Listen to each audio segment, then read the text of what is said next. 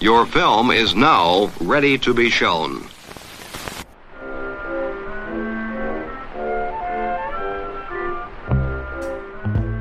Good morning.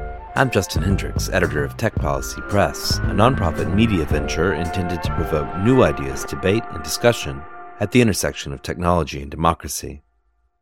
We've spent a few episodes of this podcast on the topic of AI governance in the past months. But today's guest has put forward a set of ideas they term AI counter-governance. These are alternative mechanisms for community led and worker led governance that serve as a means for resisting or contesting power, particularly as it manifests in AI systems and in the companies and governments that advance them. Blair Attard Frost joined our conversation from Toronto. I'm Blair Attard Frost. I'm a PhD candidate at the University of Toronto's Faculty of Information. Blair, can you describe your research generally? What is it that you are up to? I look at the ethics and governance of AI. I'm really interested in Canadian approaches to AI policy and AI governance. So very interested in the perceptions of different stakeholders within the Canadian AI governance ecosystem, the development of Canadian AI policy initiatives. I'm also very interested in the ethics of AI value chains and supply chains, uh, different ethical issues, political economy issues, as well as uh, queer, trans, and feminist approaches to AI just broadly. So I got in touch having seen an essay uh, called AI Counter Governance, which you published in December. Um, we're going to spend some time talking about the ideas in that essay. Uh, but I thought I might just step back for a second and ask about your sort of general view of what's going on with regard to AI, the species fascination with it, and what it is that we're building here. You have this essay you published in something called Heliotrope, and it starts off with the cult's priests are conjuring an entity too complex for any of them to comprehend or control.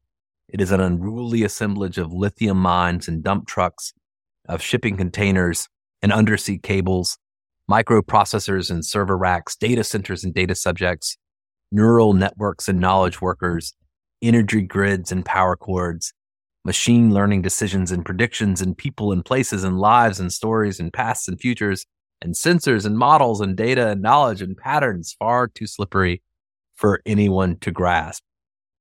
What is it we're up to here with artificial intelligence?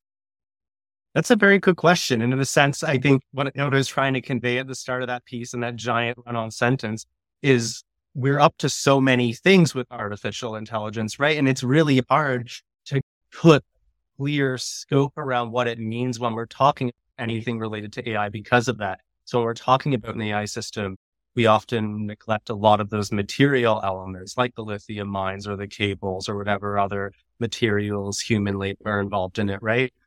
And I think that kind of cascades and we have conversations about AI ethics or AI governance into the way we approach those issues where we have this tendency to maybe forget about many of the social or material aspects that are involved in ethical reasoning around AI or making policy or governance decisions about AI, because we tend to slice off this relatively narrow set of technical features like data, algorithms, models. And we often neglect to consider that big picture view that's very slippery to handle, right?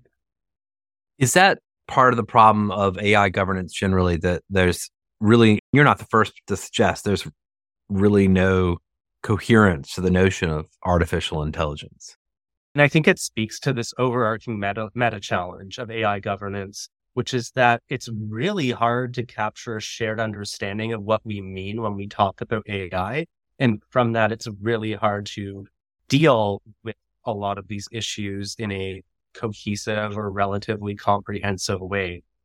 And as you said, I'm definitely not the first person to point this out but it's something that comes up again and again in a lot of the research literature on the subject and different intergovernmental organizations, governments themselves, when they're trying to regulate AI now or making various governance initiatives around it, you often see some kind of acknowledgement that it's unclear what exactly AI is, but for the purposes of this initiative, this piece of policy, we're going to define it as such and such, right? And I think the effect that has in scopes off a really particular set of policy issues that are within scope, and then many other things become treated as an externality. In this essay, you refer to uh, makers of artificial intelligence systems, including executives at companies like OpenAI, as the priests, the sort of keepers of the sort of religion of artificial intelligence. That feels very right to me. There's a kind of religiosity, there's a faith that's being sold to people.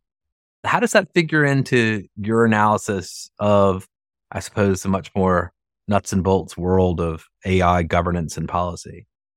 I think a lot of conversations about the potential benefits of AI development revolve around these this cultural power that AI holds, right? These narratives that we have of AI as this giant potential benefit and risk. Things like artificial general intelligence, super intelligence, how those were once purely science fiction, but now we being told we need to take this seriously as a policy issue by some groups like OpenAI. And it's all based around these longstanding cultural narratives of the giant promises, the giant perils that these futuristic systems pose. And I think when it comes to talking about what I write about in that essay specifically is super intelligence and more broadly speaking, the so-called frontier of AI, the advanced AI systems, be it in the short-term future or long-term future. I think that kind of affords a lot of proponents of these systems with a space for really speculating on the value that they want to drive in society in a way that's not necessarily attached to a lot of empirical evidence in some cases. And so it does feel like it's a faith based assertion of what these technologies might be able to do, right? You talk about the AI interregnum. What is this period we're in? How would you define it? I think we're in this very transitional period in AI right now, especially in the last year or so. So the interregnum is conventionally used to denote a period between two different governments or two different states where things are a little bit chaotic over the course of that transition, over that course of changes in government. Um, in the essay, I talk about it in relation um, to the trans studies scholar Hil Malatino's concept of the interregnum as period of transition that trans people experience in the process of a gender transition. But broadly speaking, I think what we're experiencing in AI right now is this shift that's occurred in the last 10 years with the advent of deep learning and all of the earlier stuff in the late 2010s around AI governance that came out of that. But it's seemingly really picked up, accelerated with the advent of generative AI and really entered the public consciousness because of that in the last year or two, where it feels like we're in this period where the technology is becoming more widely adopted now. There's broader, more detailed conversations about governance and regulation than there were a few years ago. Stronger sense of urgency around that's being cultivated in the discourse about it too. And I think all of that has led to this sense that we're in this very uncertain time in AI right now where it's not quite clear where we could end up a few years from now. How does the problem of explainability play into this? The idea that we can't really know how these systems work somehow fundamentally, that we won't be able to kind of open the black box. There's some limitation to the types of AI systems we're building now. I guess that almost does make them seem mythical in a way. I think it's really interesting to think about these kind of futuristic notions of frontier AI or super intelligence, right? And how they're often framed by the people who are proponents of this kind of vision of AI in some ways as having the inexplicability of the system or the unpredictability, the uncontrollability of the system as being a key feature of it. But we already deal with a lot of explainability issues in present day AI. And that really seems to represent when you're thinking about these speculative visions of it, an increase in scale and what we're already dealing with, right? So explainability is one facet of this. Could think about this in a number different ways to like human agency. We already talk about issues of human agency, human control. These far future visions of super intelligence pose this problem of human control, human agency, automation bias, just on a different scale. So I think it's this space where a lot of the problems we're already dealing with, like explainability, And the black box is just getting projected out into this future realm of, oh no, what if we don't handle, you know, the black box problem properly? What if we don't handle fairness properly? What if we fail to make AI safe, secure, whatever else? It could lead to this horrible dystopian future. We lose all control. I think the way I think about it is we're already dealing with all of these issues right now. So if, why don't we try to get it right in the present? And presumably that would project out into the future and lead to better outcomes further down the line. Focus on you know, what's actually happening in the present and base policy making based on empirical evidence that exists in the present. Part of your essay on counter governance posits this idea that perhaps that's all well and good. We need AI governance regimes. We'll need governments to implement something with regard to the regulation of artificial intelligence, but it might not be enough. A really big challenge we're encountering in AI governance and the development of regulation, particularly here in Canada, but I know there's been some people who've been critical of the EU's approach for various reasons as well. So this is definitely an international challenge. It comes down to which stakeholders are involved in these conversations around the development of legislation and regulation, who has power to influence policymaking, who's being marginalized or left out of these conversations. And I think this kind of speaks to this notion that people often have in their heads when they think of AI governance. It sounds like this term that's governance is this thing that's the property of a particular class of industry and government elite who get to decide what decisions get to be made around policy making, delegate decisions to people who work under them. And It's this very top down approach that we often think of when we think about governance, right? But I think there's a lot to be said for bottom up approaches to governance that emerge from the grassroots level, from communities, from workers. And like, this isn't just hypothetical, right? This is something that's already been done in many cases. And that's what I try to point to in this essay is that we already have examples of bottom up approaches to community led, worker led resistance to AI governance and alternative proposals for AI governance frameworks that work better for the interests of those more localized workplaces or communities. So you nest this idea of counter governance in prior theories of counter governance or resistance. So I situate this in relation to few different bodies of literature. First, there's been some in the governance studies literature, broadly speaking, some discussion of this notion of counter governance in the past. It was conventionally used to describe a response to uh, governance decisions or governance framework made by one state by another state. So interstate or inter international counter governance initiatives. It got picked up more recently in the participatory governance literature to describe citizen opposition to state led governance initiatives that fail to serve the interests of a particular community or interest. So I try to apply that to the world of AI governance to think about AI govern counter governance as an approach to a community led or worker led approach to opposing AI systems that don't work in the interest of a particular community or group of workers. And I also situate that notion of counter governance alongside other approaches uh, that are typically very interested in resisting these kind of top down hegemonic approaches to AI design, governance, participatory AI, for example. I love participatory AI approaches, but counter governance kind of differs from those. And that participatory AI often tends to be focused on design interventions, right? So getting people who are impacted by the system, marginalized groups, giving them like a bigger voice in the design of the system, often very focused on technical aspects and feminist AI approaches as well, which tend to be very focused. Great approaches, but tend to be very focused on design elements, technological elements. Uh, whereas counter governance approaches, as they appear, like the governance studies, participatory governance literature, are much more concerned about organizational issues than they are with technological issues. So the focus of counter governance is an organization its social logics, its political logics, its economic logics, and the technology in a counter governance approach works in service to the organization.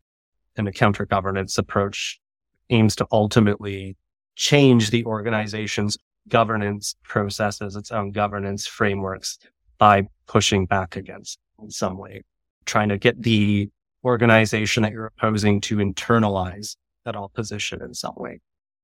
So in the essay, you give some examples of this in practice. Let's talk about some of those. Uh, when you look out at the world, what have we seen already that looks like AI counter governance in practice? So there's four examples that I go through in the paper. And one of these is the Google Project Maven, initiative that was I think, launched back in 2018, where Google was proposing to have this military AI development contract for, I think, a drone based surveillance system with the Pentagon. Many Google workers protested this with a letter that they signed that was directed to, I believe it was the CEO of Google. Uh, I might be wrong about that. If it was an executive at Google, some people walked out the workplace of it. Some people quit over it. So there is a significant employee pushback over it. And as a result of it, Google ultimately canceled that contract. So you could think about that in hindsight. We weren't thinking about as AI governance at the time. That wasn't as prominent as a framework as it is now. Uh, but Google had a corporate AI governance framework in which this military AI partnership and just partnerships with military as a potential um, avenue for business development played a role. And by pushing back against it, the employees got them to change that part of their governance model to exclude the possibility of military partnerships. Google's since taken on military partnerships. That's a piece that I addressed in the essay as well. But at the time that stopped Google from proceeding with that partnership, I also in the essay write a bit about Sidewalk Toronto, which was a so-called smart city project. Um, that's Sidewalk Labs, which is subsidiary of Alphabet, so sibling company Google, proposed to implement here in Toronto back in 2017, 2018 is when it started. The community pushed back against it. There were a number of concerns around different kinds of invasive technology, potential privacy violations, sidewalk labs, financially exploiting public land for their financial gain, long list of concerns that really reached a head in 2019. And there was a number of town hall meetings, media engagements, alternative proposals for different kinds of data governance frameworks, alternative proposals for developing this parcel of old industrial abandoned land that was supposed to be the site of this development project. So lots of different alternative proposals for development that uh, came up in the community, uh, and lots of other different guess you could call them independent audits of the planning frameworks, proposals that were coming out of Sidewalk and the intergovernmental agency they were working with. And ultimately, Sidewalk Labs canceled the project. This was in the wake of COVID. They it was May 2020. They said like unprecedented economic uncertainty due to COVID, so we're pulling it. But a lot of observers have suggested that community backlash was a really significant factor in this decision as well. And then I suppose a more recent example, the writers strike, uh, the mm-hmm. strike of union workers in the entertainment industry more generally in the US. Yeah, yeah. So this is a really recent example from last summer, right? Where the Writers Guild, WGA, and Screen Actors, SAG AFTRA went on strike. They went on strike for a number of reasons, but a really core demand had to do with the use of generative AI in two different ways. Like one, the use of generative AI, the training of generative AI on union protected creative materials. And then also the use of generative AI within like the creative workflow, I guess you could say. So the potential substitution of human creators with generative AI. So those were pretty significant parts of their collective bargaining. I think WG, I forget what specific wins they got from that. I think it was like last November or last December where they reached an agreement, but there were some of their demands that were met. And if I remember correctly, the screen actors um, had some provision around that as well. Um, though I'm not entirely sure about the specifics of that. I didn't have as much of a chance to follow up on the outcome of it and read through it in detail.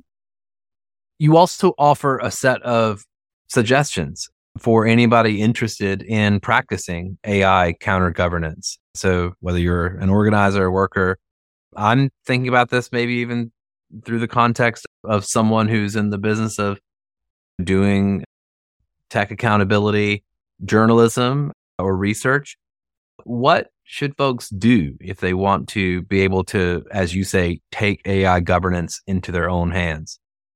There's really four main activities that I think about when I think about organizing AI governance from below, right? Um, and I call them talk, investigate, build awareness, and oppose. So I think talking is a really important first step to gain a common understanding amongst yourself and others in your community about what you want to see from AI in your community or in your workplace, what your shared values are, what your shared needs are, what kinds of threats, risks you perceive from AI, what kinds of potential benefits you perceive. Talking is really this brainstorming period, dealing with a lot of, on the one hand, these definitional challenges where we start that we talked about the start, right? Where it's like, what even is AI? What precisely is such a vague, ambiguous term? What precisely is it that we're worried about here? Is it just machine learning? Is it this broader set of different kinds of data considerations, infrastructure considerations, economic, organizational factors? What is it that we're talking about here? How can we organize these conversations? Is it roundtable discussions, town hall meetings, workshops, whatever else? Then with some basic understanding of that, I think it becomes easier to collectively investigate those issues in more detail that you are you know, interested in building more awareness of so you can learn more about what kinds of regulations are currently being developed in your jurisdiction, if there are any at all, what's currently being forced, if there's any existing regulations, say privacy regulation, if that's being applied to AI systems and how effectively it, it's being applied. What other kinds of regulatory considerations are there that are already there? What kinds of regulatory gaps might there be? Perhaps you feel like local regulations or governance mechanisms don't serve your shared interests. And then you can talk more about what what or what other resources would.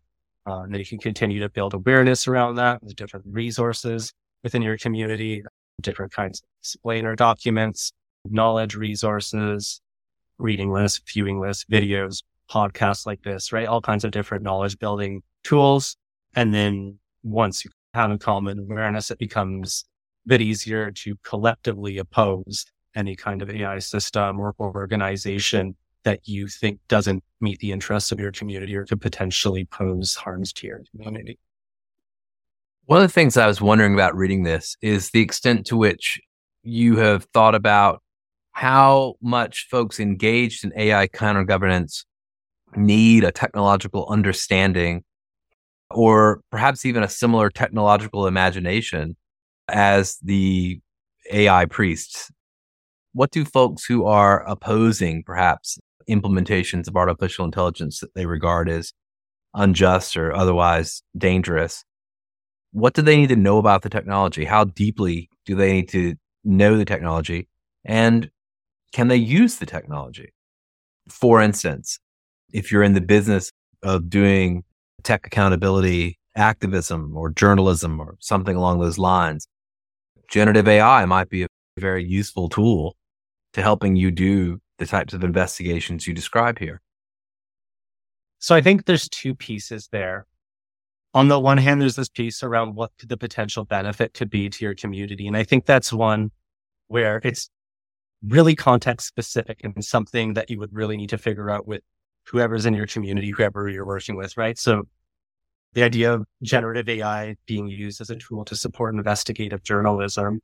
There could be potential ways using it for that, but I think there's also potential risks to privacy to the integrity of journalism, potentially to like authenticity that need to be considered as well. So I think whenever a benefit of AI to a community is being considered, it needs to be part of this broader conversation. What are the potential benefits, risks, threats, potential harms that could come about it, right? And it really needs to be grounded within that specific context of that group of people or of that group of workers who are looking at this tool together.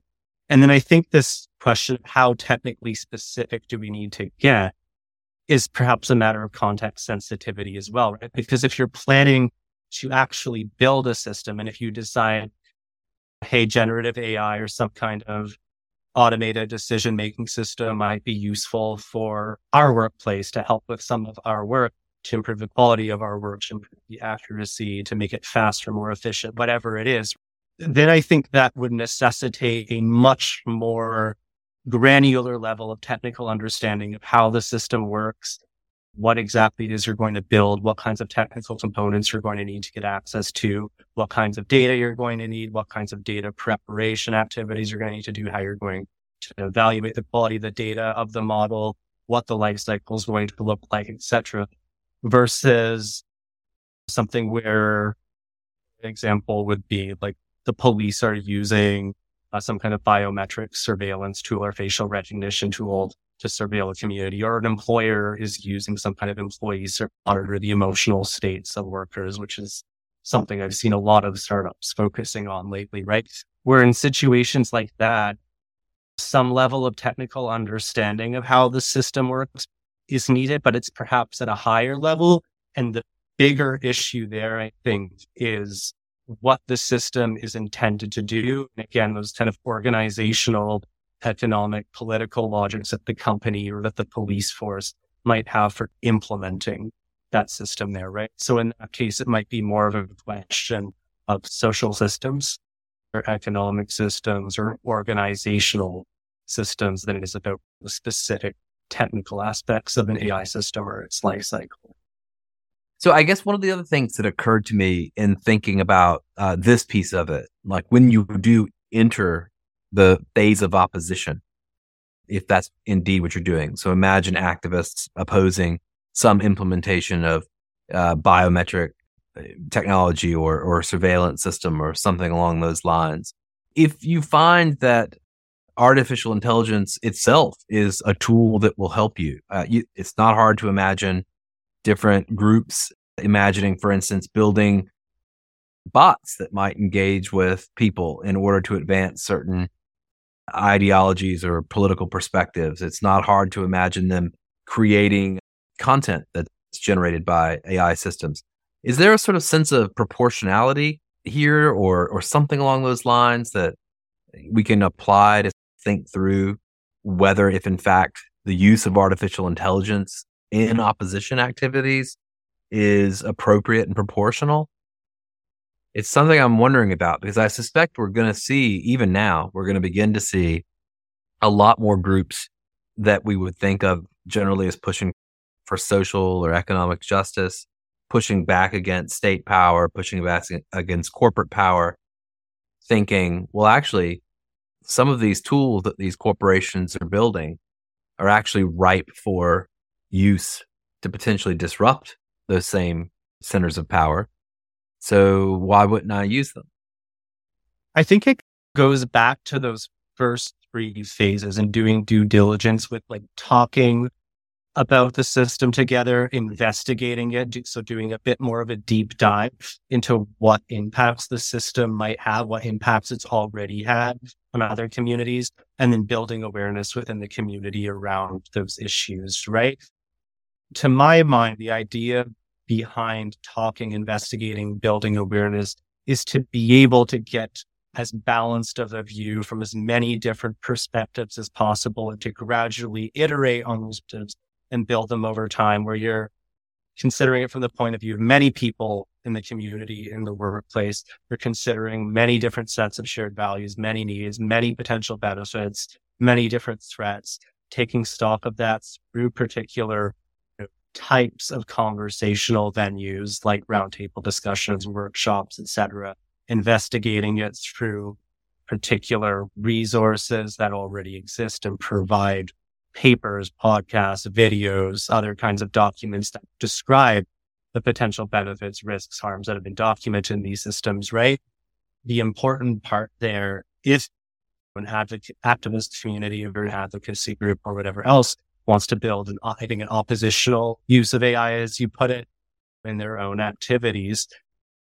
I think the important part there before making that decision is to make sure you've done due diligence about the potential impacts, investigating those a bit more deeply and building awareness that you're planning to build this system or that it's one of many potential plans, uh, building awareness of that within your broader community or within your workplace more broadly to make sure there's not, you know, many other people who might disagree with it or be more concerned about that kind of decision, right?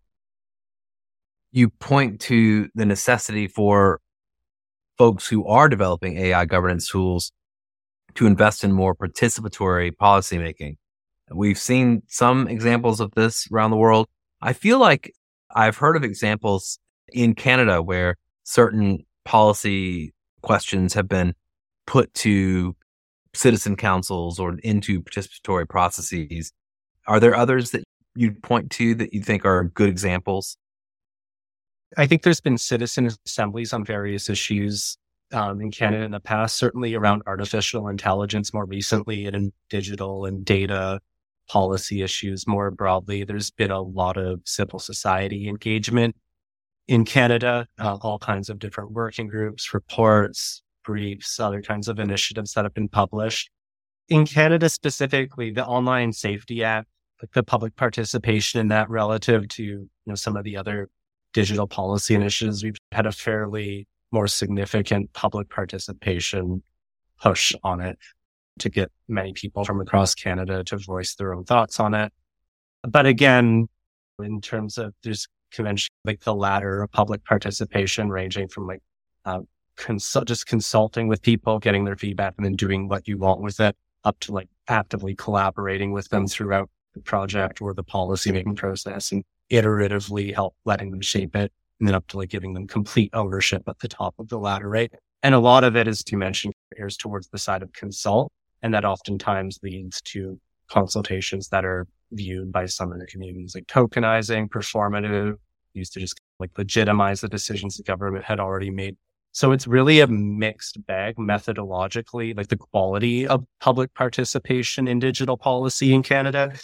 Um, artificial intelligence is a really interesting space in this because the uh, piece of artificial intelligence legislation currently have tabled in Parliament, the Artificial Intelligence and Data Act, didn't really have any public consultation in the drafting of it. And this was despite the ministry that drafted the bill shortly after. So it was the bill was tabled in Parliament in June 2022. And in January or February of 2023, the same ministry has an AI public awareness working group that released this whole report for like best practices for public participation in AI policymaking in Canada. And they interviewed as part of this uh, report, they commissioned a study involving 1,200 or so Canadians. And the results pretty compellingly show that Canadians want to be consulted on policy co-design on AI regulation issues. So a disconnect from like the working group and their findings on the one hand and the legislation on the other.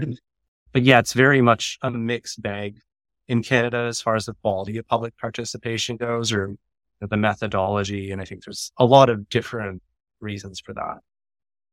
I can't let you go without asking what the status of AI legislation is in Canada. What can we expect in the coming months? Is this about to become law? Is it going to get a vote? Yeah. So right now, the Artificial Intelligence and Data Act, the act I was talking about there, it was debated in Parliament last fall. So there were two votes on it, and it was ultimately voted ahead last summer and fall. And then it was voted ahead to committee study middle of last fall, so last October, I think, is when it's called the Standing Committee on Industry and Technology started studying this. In the process of that, many people from across the country have submitted briefs on the legislation. Many people have testified as witnesses. So that committee study is still underway right now. They recently started up again for the new year. They're inviting more witnesses in. And then it's not entirely clear yet when the committee study is going to end. I would imagine, you know, sometime within the first half of this year, they'll produce a report on it if they decide from the study that the bill is going to move ahead in the legislative process, then there'll be a third vote on it. If it passes the third vote, then it goes ahead to the Senate. And once things reach the Senate in Canada, it's largely procedural at that point. It's effectively in law. Sometimes there's a few small kind of tweaks to the legislation, technical odds and ends, but it could very well be passed through the House of Commons and into Senate, which would essentially make it law sometime later on this year. Yeah. What's next for you in your research? Right now, I am taking a little pause from research. I'm doing a lot of teaching right now. So I'm teaching some courses on AI policy, ethics, governance, this term that I'm really enjoying. And that's like helping me reflect on my own research quite a bit. And then I'm nearing the end of my PhD after that. So once I finish up with that, I'm going to be finishing up my dissertation. I've been spending the last couple of years doing a really broad survey of what's going on in AI governance in Canada. What are different people's perceptions of how AI governance is going? What should be done differently? Going to tie that all together with a lot of my more theoretical work on AI ethics, AI policy, finish up my dissertation. And then after that, we'll see lots of opportunities open to me, but I'd be really interested in exploring a lot of these issues around community led AI governance, worker led AI governance, different bottom up approaches, as well as just different transgender issues in AI policy and the perspectives of trans people, impacts of AI on trans people in more detail, potential role that trans people could play in AI policy or how you know trans impacts to be better represented in AI policy because trans people are a group where we're very often excluded from these conversations. I don't really hear anything about binary gender classifiers or the impacts of that coming up in any policy spaces. So I'd be really interested in looking at that a little bit further too. But for now, it's just wrapping up the very Canada centric stuff. One of the communities I assume that has uh, probably been harmed most by issues around classification and different types of data labels and things of that nature that exclude the spectrum. Yeah, absolutely. And I think there's so many, there's some researchers who've done great work at this from an AI ethics point of view, looking at the potential harms of different issues around data labeling and representational harms that can come through bias in the data set. But then there's also issues more around allocative harms, right? Issues around the potentially disproportionate impacts that AI could have economically on trans people versus other groups of people. So there's a lot of ways to think through the question, both for the data algorithm technology side as well as the broader like social economic policy side. It's really a space that needs a lot more investigation.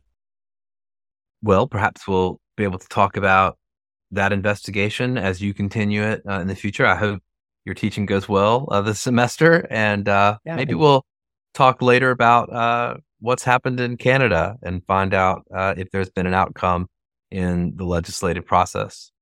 Yeah, that would be great. It's still all up in the air right now, so it'll be interesting to see how things play out in the next few months. There's been a lot of criticism of the government's approach, so I'm sure it will result in like some interesting stories and conversations whatever we the rest of the legislative process goes. Blair, thank you very much. Thank you, Justin.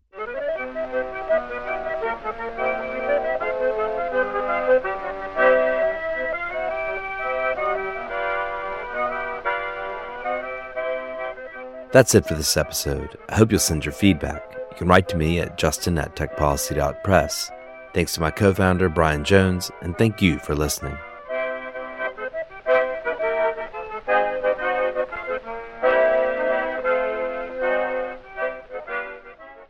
Tech Policy Press.